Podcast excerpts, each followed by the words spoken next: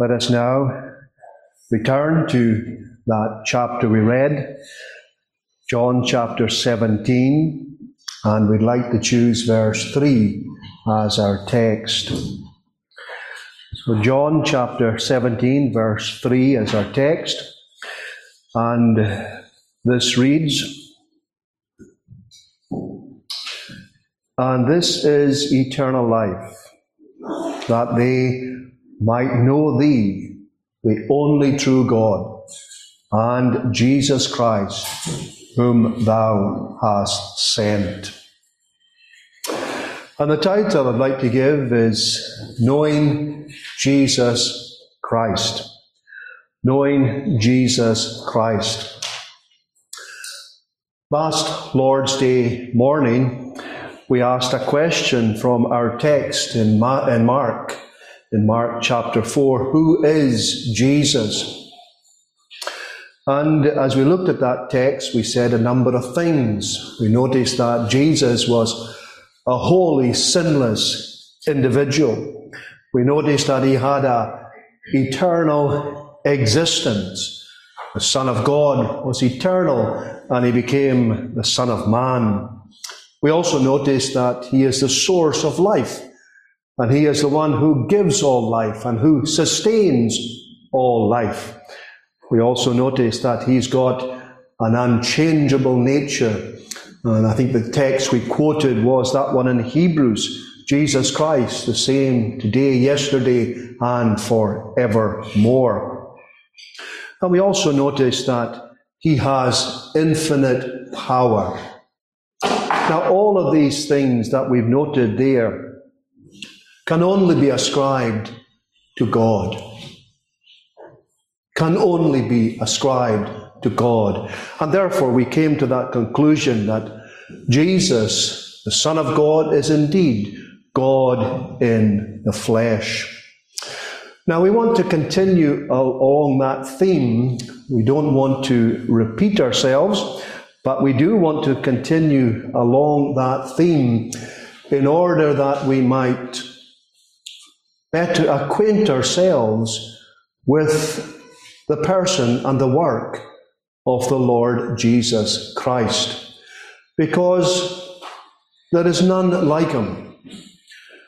The Bible would say he's the fairest among 10,000. And he is a most glorious individual. And when we look at him and when we seek to find out about him, it is in order that our faith might be encouraged, that it might be fed.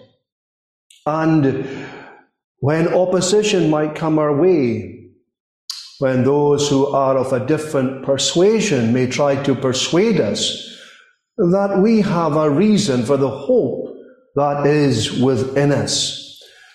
And therefore, it is with that in mind that we tackle these things and we seek to meditate upon them, that we might be encouraged that if Christ is our Lord and Saviour, then he truly is a glorious person and he is, he is worthy of all our admiration and all our trust, even in the difficult and the dark times that we might live or that we might go through.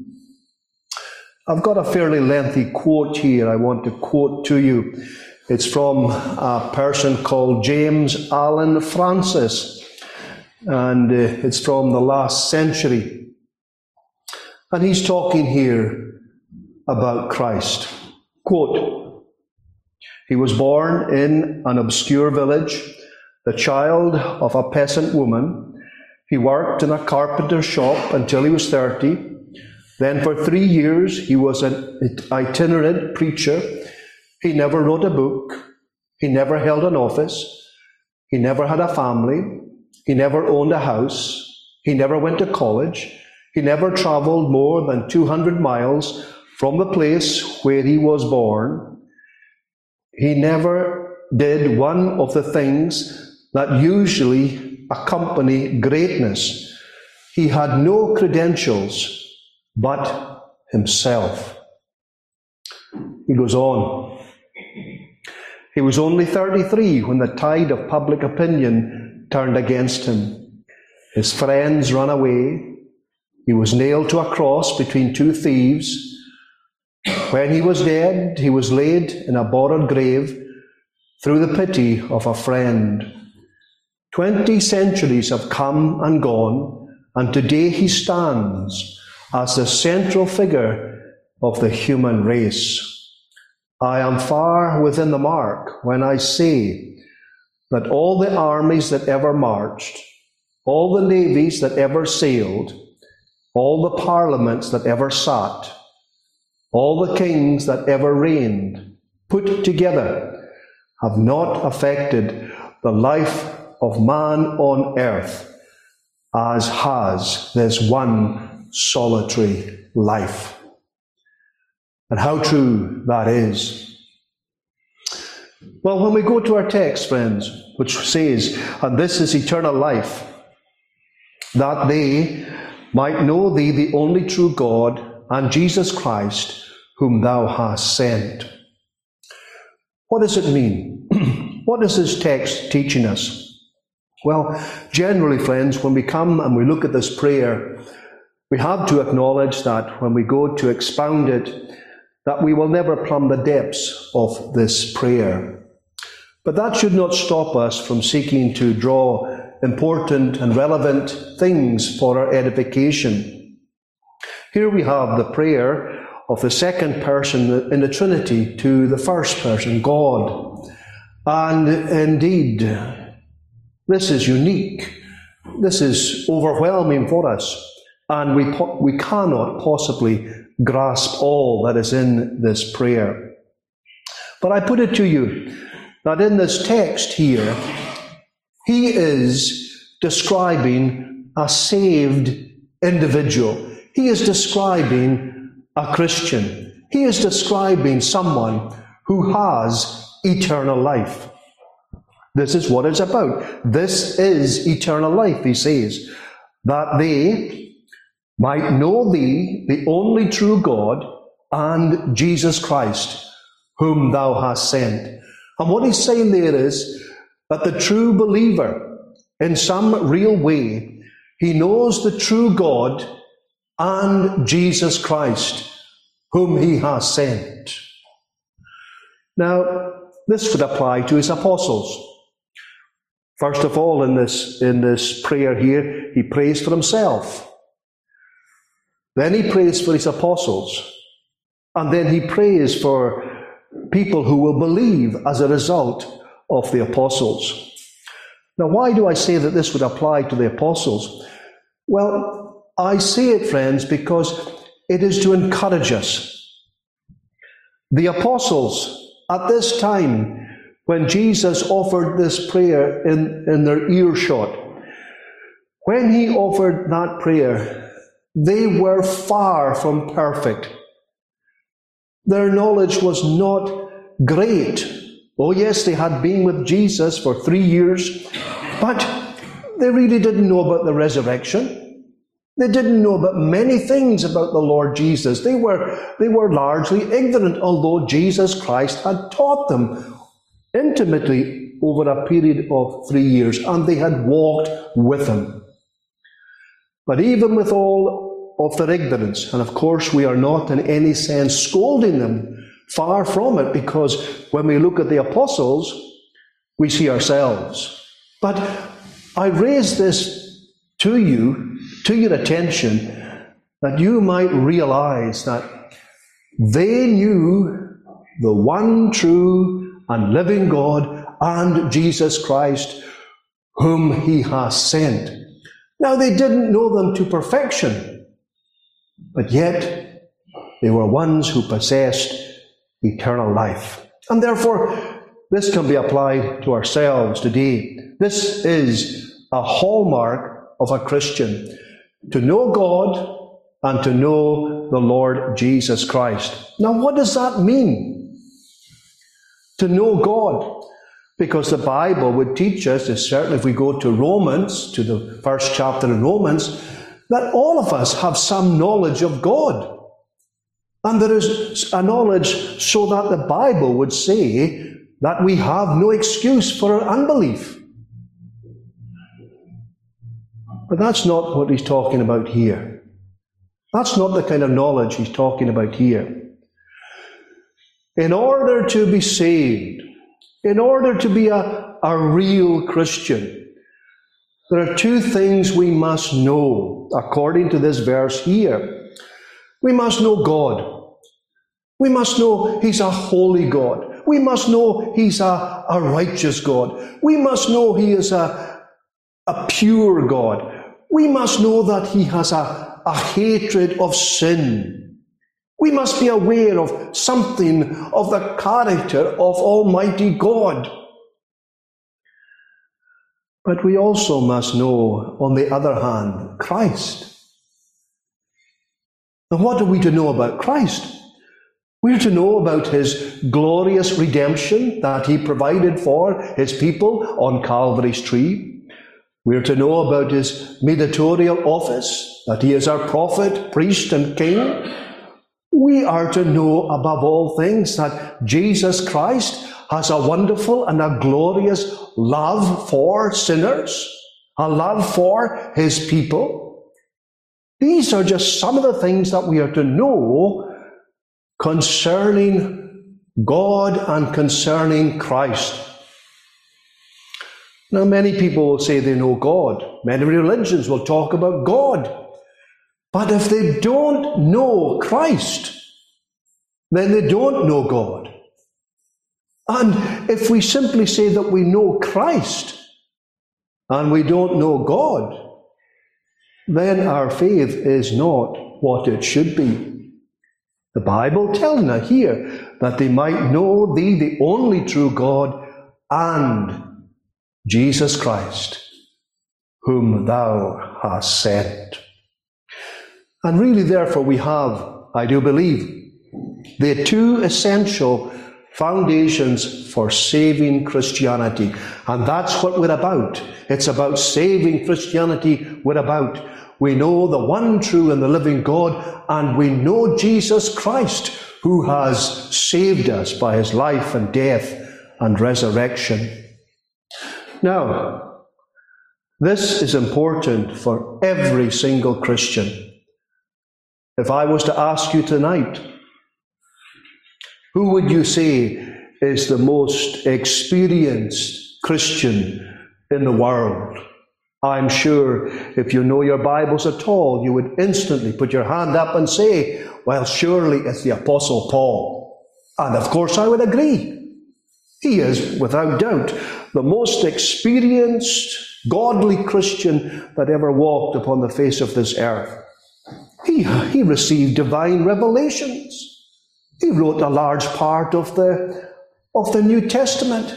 He had visions of heaven itself that he was not able to communicate. That's the kind of experience the Apostle Paul had.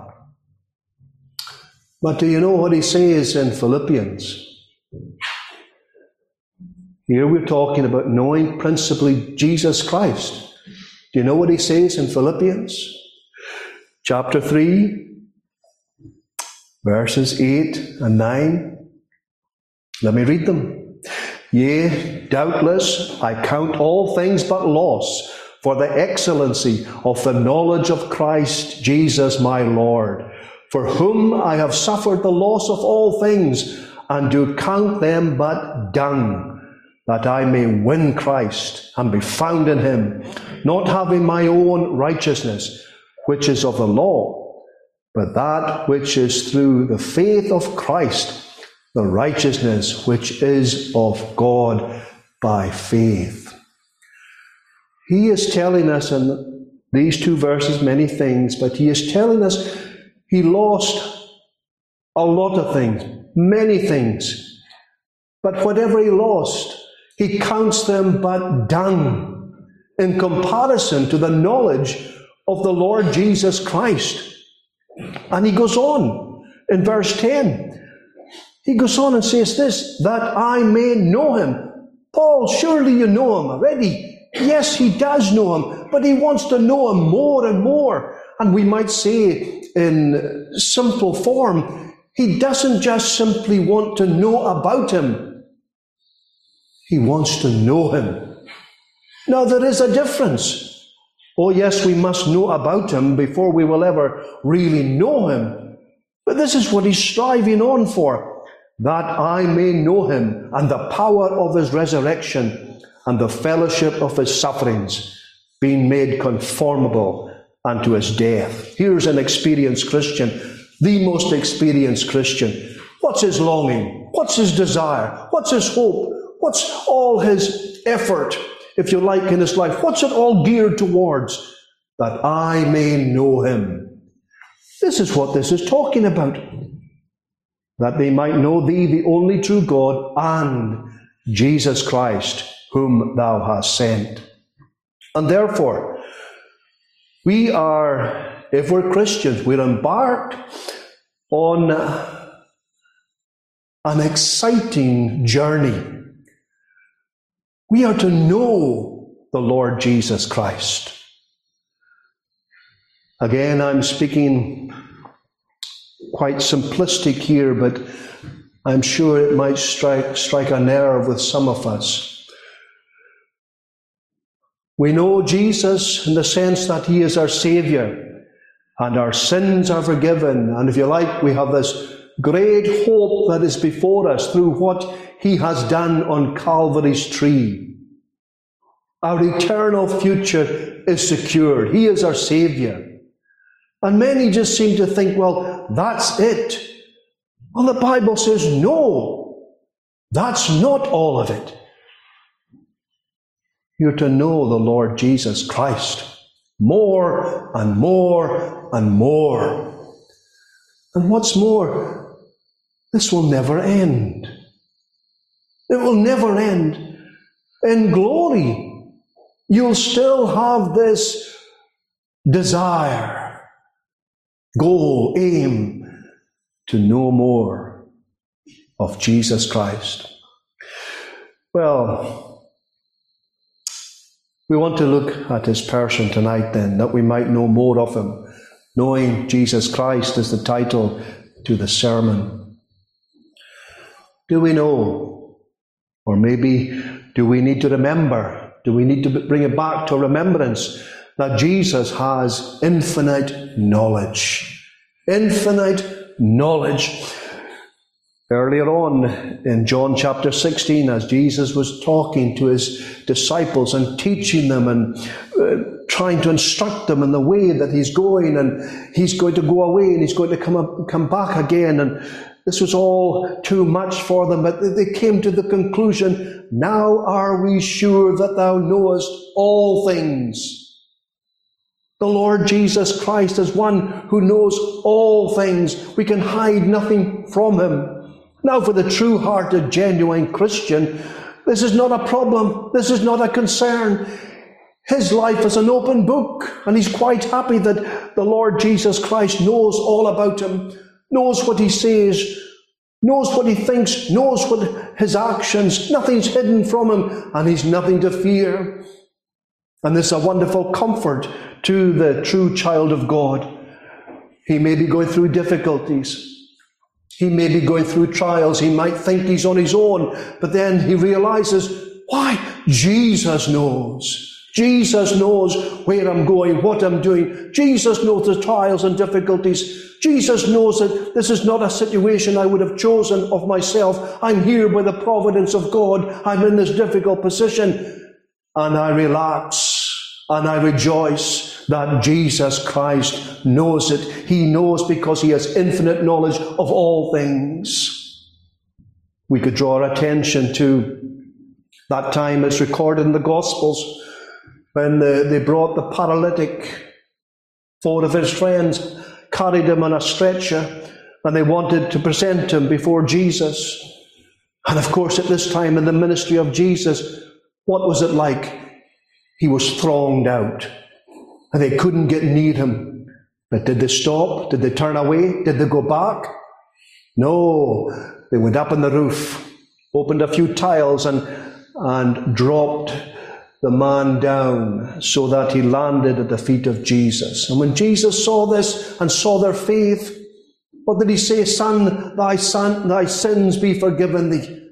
What a thing to say. The Lord Jesus Christ said this to this man. Your sins are forgiven. And the scribes and the Pharisees who were there at the front, they began to think to themselves and reasoned in themselves, not with one another, but within themselves. And Jesus says to them, Wherefore think ye evil in your hearts? They were, they were accusing him of blasphemy. That's what their thoughts were. How can this man forgive sins? Who does he think he is? Only God can forgive sins. And he said, Jesus said to this man, Your sins are forgiven. And they took offense with it. But the point is, friends, Jesus knew their hearts. Knew their hearts. Earlier on again in John's Gospel, when Jesus began to be discerning in his doctrine, and when he began to speak about difficult things concerning his, his mission, concerning the gospel. Many people turned their backs on Jesus. And Jesus said to Peter or the disciples, Will you also go? And Peter says, Lord, to whom? Thou hast the words of eternal life. But the point is, Jesus knew those who would turn away. He knew them before they turned away. He knew what was in a man. He knew all these things. Colossians tells us of Christ, of whom are hid all the treasures of wisdom and knowledge. That's your Savior, Christian. That's Him. He has infinite knowledge. And again, we reiterate, only God has this kind of knowledge. He has infinite knowledge. What a comfort to the people of God. Notice also, the Bible tells us He is everywhere present. It's quite remarkable when you look at Matthew chapter 18, and when you come across that section where Jesus is dealing with church discipline about when two believers fall out and when they go through the process and the, and uh, there's not a restoration though the, the person who has done the offending refuses to repent. And Jesus would tell the innocent person to take their matter to the church. And if the offending brethren will, brother will not be reconciled, then they are to discipline that person and to excommunicate him. And what does he say to them when they're undertaking church discipline? For where two or three are gathered together in my name, there am I in the midst of them. Now, Jesus in his body is only in one place. We're not like those who believe that the body of Jesus is omnipresent. But what he's talking about there is that he is present everywhere by his Spirit. For where two or three are gathered together in my name, there I am in the midst of them. That's a promise, friends, that we have tonight. We gather in the name that's above every name. We gather in the name of the Lord Jesus Christ. He is among us. Not physically, but He is by His Spirit. Did He not say to His own disciples just before He ascended to heaven? And lo, I am with you always, even unto the end of the world. Another promise to his people as they would go out, as they would take part in the, in the Great Commission, that they would not be left as orphans. Jesus would be with them, not by his bodily presence, but by His Spirit. That's the same Saviour we have today. In all that we engage in, Christ is with us by His Spirit. He has said, Never will I leave thee nor forsake thee. Thirdly, concerning Christ, how we're to know Him, we're to realize again that He is the Creator. He is the Creator of the heavens and the earth, the sun, the moon, the stars, the planets, the universe, everything. Colossians again, in the first chapter, for by him were all things created that are in heaven and that are in earth, visible and invisible. That's talking about the things we can see in the spiritual world that's all around us that we cannot see. Whether they be thrones or dominions or principalities or powers, all things were created by him and for him. And he is before all things, and by him all things consist. That's all been attributed to the Lord Jesus Christ, the Son of God, the great Creator who spoke. He demonstrated that when he fed the 5,000. There was the Creator doing his work that only God can do.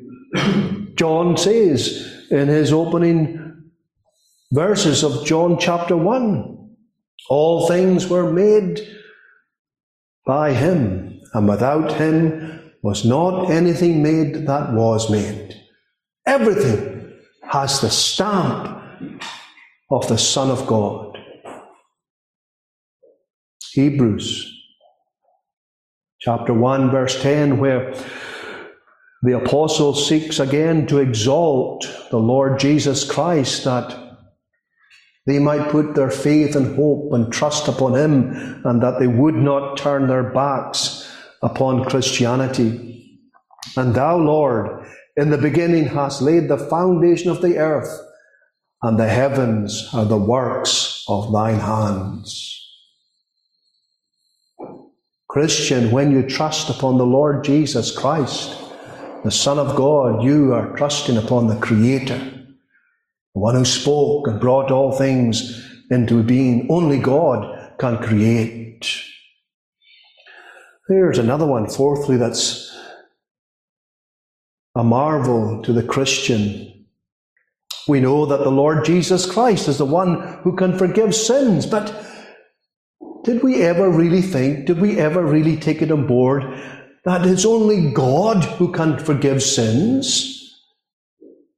We're very familiar with the fact that Jesus Christ forgives sins. But have we ever added on this bit that only God can forgive sins? We go back to that incident when they brought the, the man uh, on the on the, uh, the blanket and they lowered him down to the ground. They quite rightly said, Who can forgive sins but God alone? They were quite right. There was nothing wrong with their theology as far as that was concerned. Their problem is they did not recognize or acknowledge that there in front of them was none other than the Son of God who has authority, who can forgive sins. Only God can do this. Only Jesus Christ can do it. This is one of his unique offices. He alone can forgive sins, no one else. Only God, only Christ. Another one, too, we might notice. He accepts and receives worship. We know in the the Bible that to worship anyone other than God is idolatry. It's a breach of the first commandment. Thou shalt have no other gods before me. But there are several occasions in the Bible when Jesus accepted worship. Peter the Apostle wouldn't accept worship. He went to Cornelius, and Cornelius bowed before him to worship him. Peter says, Get up. I'm only a man myself. He wouldn't accept worship. The angels, they won't accept worship. They know it's to be, only to be given to God. An angel in Revelation 22, he wouldn't accept worship. Worship God only. But Jesus accepted worship. And he accepted that people should pray to him and through him. John 14, and whatsoever ye shall ask in my name, that will I do, that the Father may be glorified in the Son. If you, if you shall ask anything in my name, I will do it. Wise men, when they came with their gifts, they worshipped the Christ. Those in the boat, in that incident that we looked at in the Lord's Day morning, they worshipped him. And Jesus did not, in any sense, tell them to stop. He accepted it. The blind man, when he was healed in John chapter 9, when he found out that he was Lord and Christ, he worshipped him. And Jesus accepted it. Thomas, as we've noticed on other occasions, he says, My Lord and my God. And after the resurrection, the disciples, they all worshipped him. Only God is to be worshipped. Jesus accepted it. Again, telling us clearly that our Saviour is none other than God in the flesh.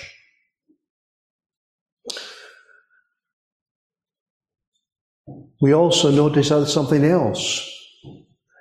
The Bible tells us clearly that there's going to be a day of judgment, a general day when all flesh shall stand before God and be judged. Well, that judge will be Jesus Christ. For we must all appear before the judgment seat of Christ, we are told. And therefore, He alone will be the judge, Christ again demonstrating to us clearly that He is God in the flesh. For only God can judge the world. And finally, Christ is the only Saviour. This is maybe what we know more of Jesus Christ than anything else. He is the Saviour. That's what his name means, for he shall save his people from their sins. Now, we may well be familiar with this, and indeed it's good if we are. But do we realize that only God can save? Only God. Only the God man, Jesus Christ, can save. This belongs exclusively to Him. We are to know these things and many more things about Jesus Christ, that they might know thee, the only true God, and Jesus Christ, whom thou hast sent. The more we know of Christ, friends, the more that we will love him, and the more that we will serve him, and the more that we will trust him because ultimately, that's what it means to knowing Jesus Christ. It's not just knowing facts, it is actually knowing Him, knowing Him as a person. And when we know Him as we are urged in this text and in throughout the whole of the, the Bible, it is that we would love Him, that we would serve Him, and that we would trust Him, and that we would commit ourselves unto Him. for he alone is the only one that can save and save to the uttermost. Knowing Jesus Christ, may God.